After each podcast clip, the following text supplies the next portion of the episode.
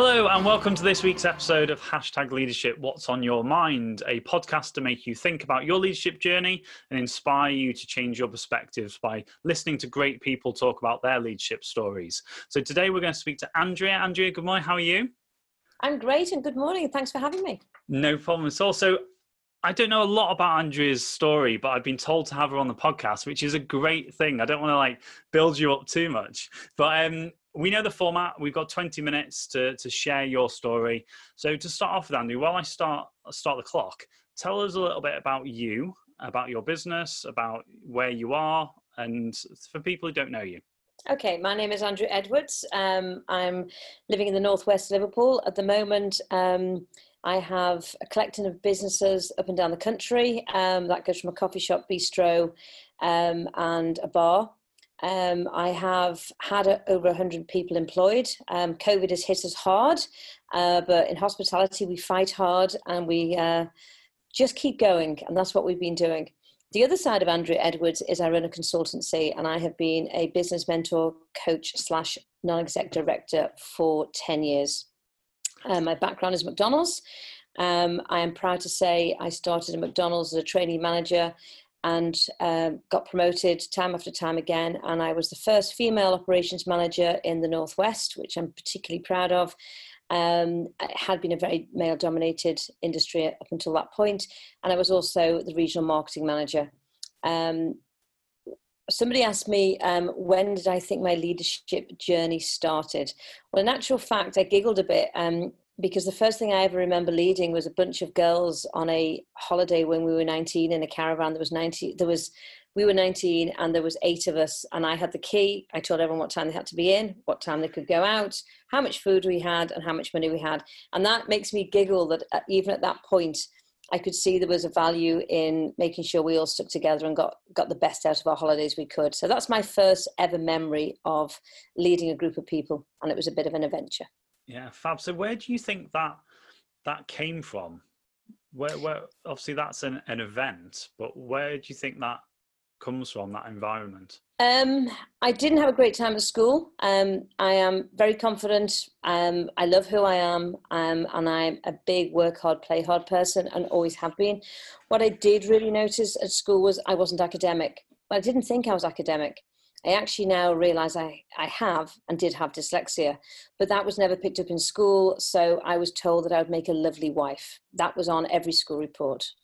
She's lovely, wow. lovely girl. We love having in the class. She'll make a lovely wife.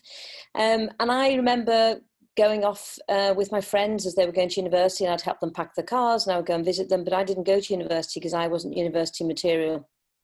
I now realize I was. Um, I just didn't have that direction from anybody at um, at school. My parents were amazing, and that's mostly where I get my leadership from. Um, they always told me I could and I would, and keep going and work hard. Um, I worked with my my father in his business from a very early age because we were, we were a family that had market stalls, butchers, and we just all worked. We all got on with it. Um, I'm passionate about people. I love spending time with people. Um, I have buckets of common sense, and common sense isn't common. That's part of the problem. I see things very simplistically. I don't overcomplicate things, and I think that's where my I realized that if I was going to make anything of myself and not be the person out of all my friendship group that didn't get a good job or didn't what wasn't successful, I had to reinvent myself. So I worked harder, I worked longer, I worked more astutely because I needed to prove to myself and the world that I wasn't stupid. That's amazing. I love that story. I've got it resonates with me. My my dyslexia wasn't picked up till the end of college, going into university. So, and again, I totally understand and see the the transferable skills and what you have to go out there and do, rather than letting that um, label be put on you. So, so I love that. So, thank you very much for sharing that. So, so tell me about then moving into your employment, and obviously, I know McDonald's have got a great reputation for developing within um, and the, the training that they have. Was there anything before McDonald's, or, or, what was that journey in the early years like? Yeah, I, I, had a great. I love school. Don't get me wrong. I had a great time at school. I had a great friendship group. Um, I've always been a gatherer of people around me. I continue doing that now. Um, and I then went to college. I went to catering college and got all my qualifications because at that point I just thought I could just about do that because I didn't think I had the ability to to do anything more because that's what I've been told. And I thrived and I was top of the class and you know I was um, I can't say I was teacher's pet, but I very much um, was different than most people in that class, and I came out of there with big visions and big ideas. Um, I then went to live in America for a couple of years. Not many people know this about me, but my next door neighbor was Olivia Newton John. Um, wow. I had the best time um, with a family there who were absolutely wonderful. I was a nanny. I didn't really know how to be a nanny, um, so I just got. I just went there and became me. And they kept saying to me, "Is this what an English nanny does?" And I go, "Yes, this is what an English nanny does."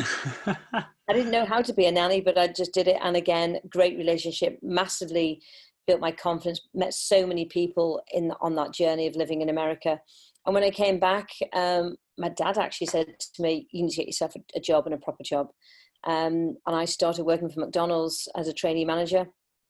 Um, I think my dad thought I was going to be flipping burgers for my whole life, and that's not a bad thing if that's what you choose to do. But I went in there and I could just see this very simple path, and I just got promoted after and promotion after promotion after promotion because I cared about people. Um, I cared about output. I cared about learning how to run a business. I love love figures, so I'm very analytical. Um, I can see a pattern in a spreadsheet in a second. I can pick a figure out. I can hold a figure. Um, so one of the things that all the team work with me was how do you remember all that stuff? I can remember what sales we took on a on a site uh, mid mid January. So my my memory is very retent, retentive for figures. Um, and that helped me grow through McDonald's very quickly because I could analyze stuff and and that's what they taught us to do. Um, yeah, I, I little things like we had to go and do um, applied equipment courses at the time. Um, it was all blokes, and I was the only girl on the course, and I was determined that I would pass this course. But I didn't just pass it; I came first because every night I was back in my hotel room with my husband on the phone, who was an engineer, teaching me how to understand fridges and refrigeration and airflows. Um, because you know what? Sometimes you just have to work harder to prove yourself, and that's what I did. Yeah, do you know, there's a couple of threads coming through how you're talking there about putting the work in and showing up and turning up, and also the the thread of caring about people and that communication. It, it's so important, isn't it? Having that the link between both. Uh, yeah, I'm actually passionate, and I know people overuse this, but I'm passionate about the people I work with, with the team members. I'm absolutely thrilled when we promote somebody and we see somebody grow. One of my best moments in my adult working life was watching uh, my area manager get an award for Employee of the Year. And it was the M- uh, MIB Awards in Liverpool. Um, yeah, I was very tearful. And I stood there clapping. I wasn't getting the award; she was getting the award. But that, to me, was the pinnacle of my leadership skills.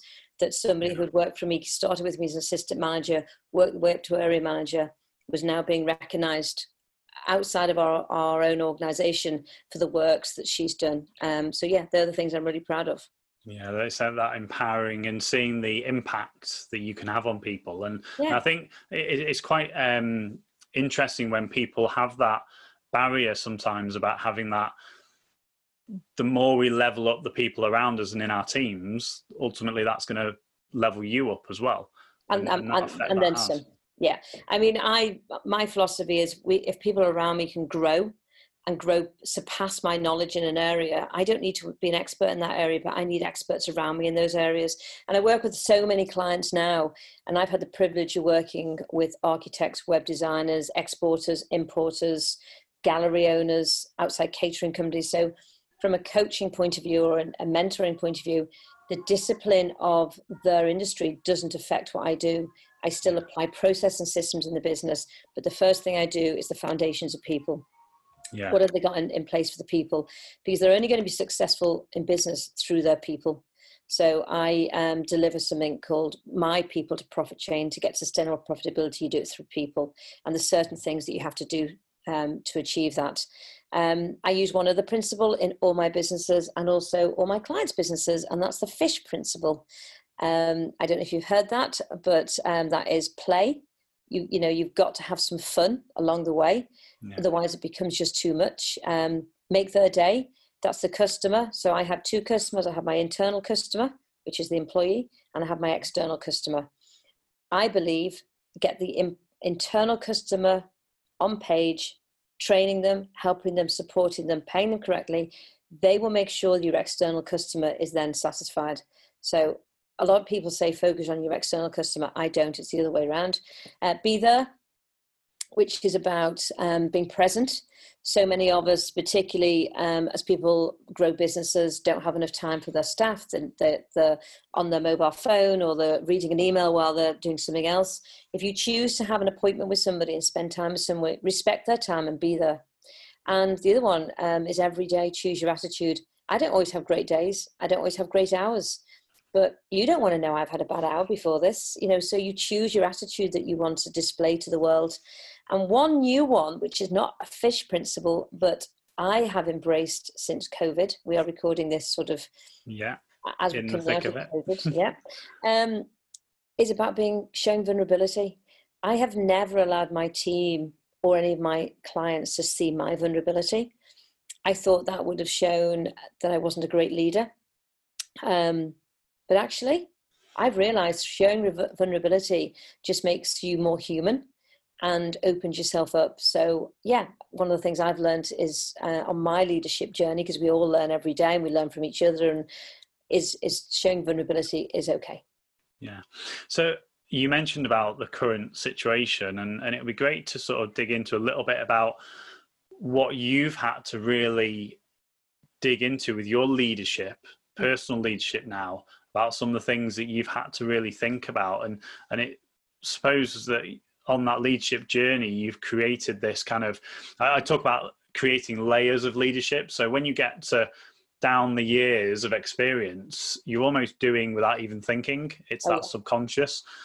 Have you had that experience in the last six months of having to go back to sort of processes or making yourself have to think about showing up and turning up in your leadership um, I, I, think I've done the unconscious and I've done the conscious um, decisions there. So, talking about the conscious ones, that was about um, embracing everybody. Everybody was frightened, nobody knew what was going on. Um, it's the first time I've ever, ever not known where I was heading. And I mean, visually, you know, what is our sales going to be by December 31st? What, what are our goals? What do we need to achieve? What, what are our strategic imperatives? All the stuff that I talk about on a daily basis. Suddenly that didn't matter and suddenly the team just wanted to know that whether was their job safe, were they going to have something to come back to? What did I know? Well, I actually knew as much as they did. So I had to get the data from the TV, get the data from talking to um, other businesses. So we set up a WhatsApp group with, the, with Liverpool with all the restaurateurs. That was just priceless because I was feeding off owners, um, learning, picking up information that would be key that would help my my my team too. And was you know zoom became part of what we did and we would zoom every week um, with the whole team. I would invite everybody it wasn't compulsory and that was to get an update from me. My update was only what i was getting off the tv and learning from others. There was nothing official but suddenly that communication that key was enough to keep them sane in that moment to think okay well i've heard from andrea i know what's going on and i did the same with my clients as well you know we had um, we didn't have sessions we would normally have, but we had COVID, you know, what we're doing for COVID, what can we do to support, what, what don't we know? And sharing of information was key. Um, and also as the leader, oh my word, the pressure that everybody was stirring up with, for you to have an answer. And you know what? I didn't have all the answers and I still don't. Um, because if the prime minister and all the world leaders don't know the answers, I certainly don't have the answers. Yeah but your employees expect you to have answers, so you have to give them something. So it was about engagement and morale. Um, mm. Communication was key, um, and being open, transparent, um, and I suppose letting them see that I was vulnerable too.